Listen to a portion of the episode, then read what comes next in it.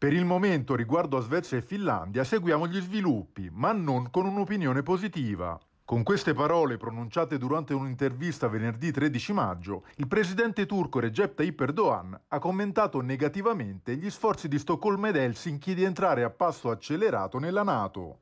La Turchia accusa i paesi scandinavi ed in particolare la Svezia, dove risiede una nutrita comunità di emigranti turchi, di ospitare gruppi estremisti curdi, ma anche di dare asilo a sostenitori di Fethullah Gülen, il leader religioso residente negli Stati Uniti, accusato dalle autorità di Ankara di essere la mente dietro il fallito golpe anti-Erdogan del luglio duemilasedici. Lo stesso Erdogan ha espresso la necessità di evitare nuovi errori, facendo riferimento all'ammissione nella NATO della Grecia, paese con cui la Turchia ha mantenuto nei decenni rapporti estremamente tesi, nonostante entrambi siano membri a pieno titolo dell'Alleanza Atlantica.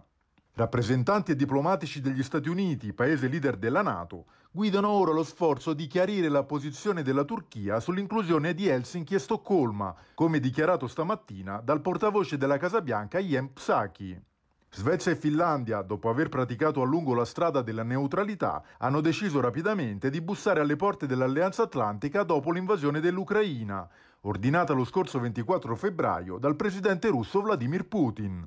Perché nuovi paesi siano ammessi nella NATO, però, c'è bisogno del consenso unanime di tutti i paesi membri.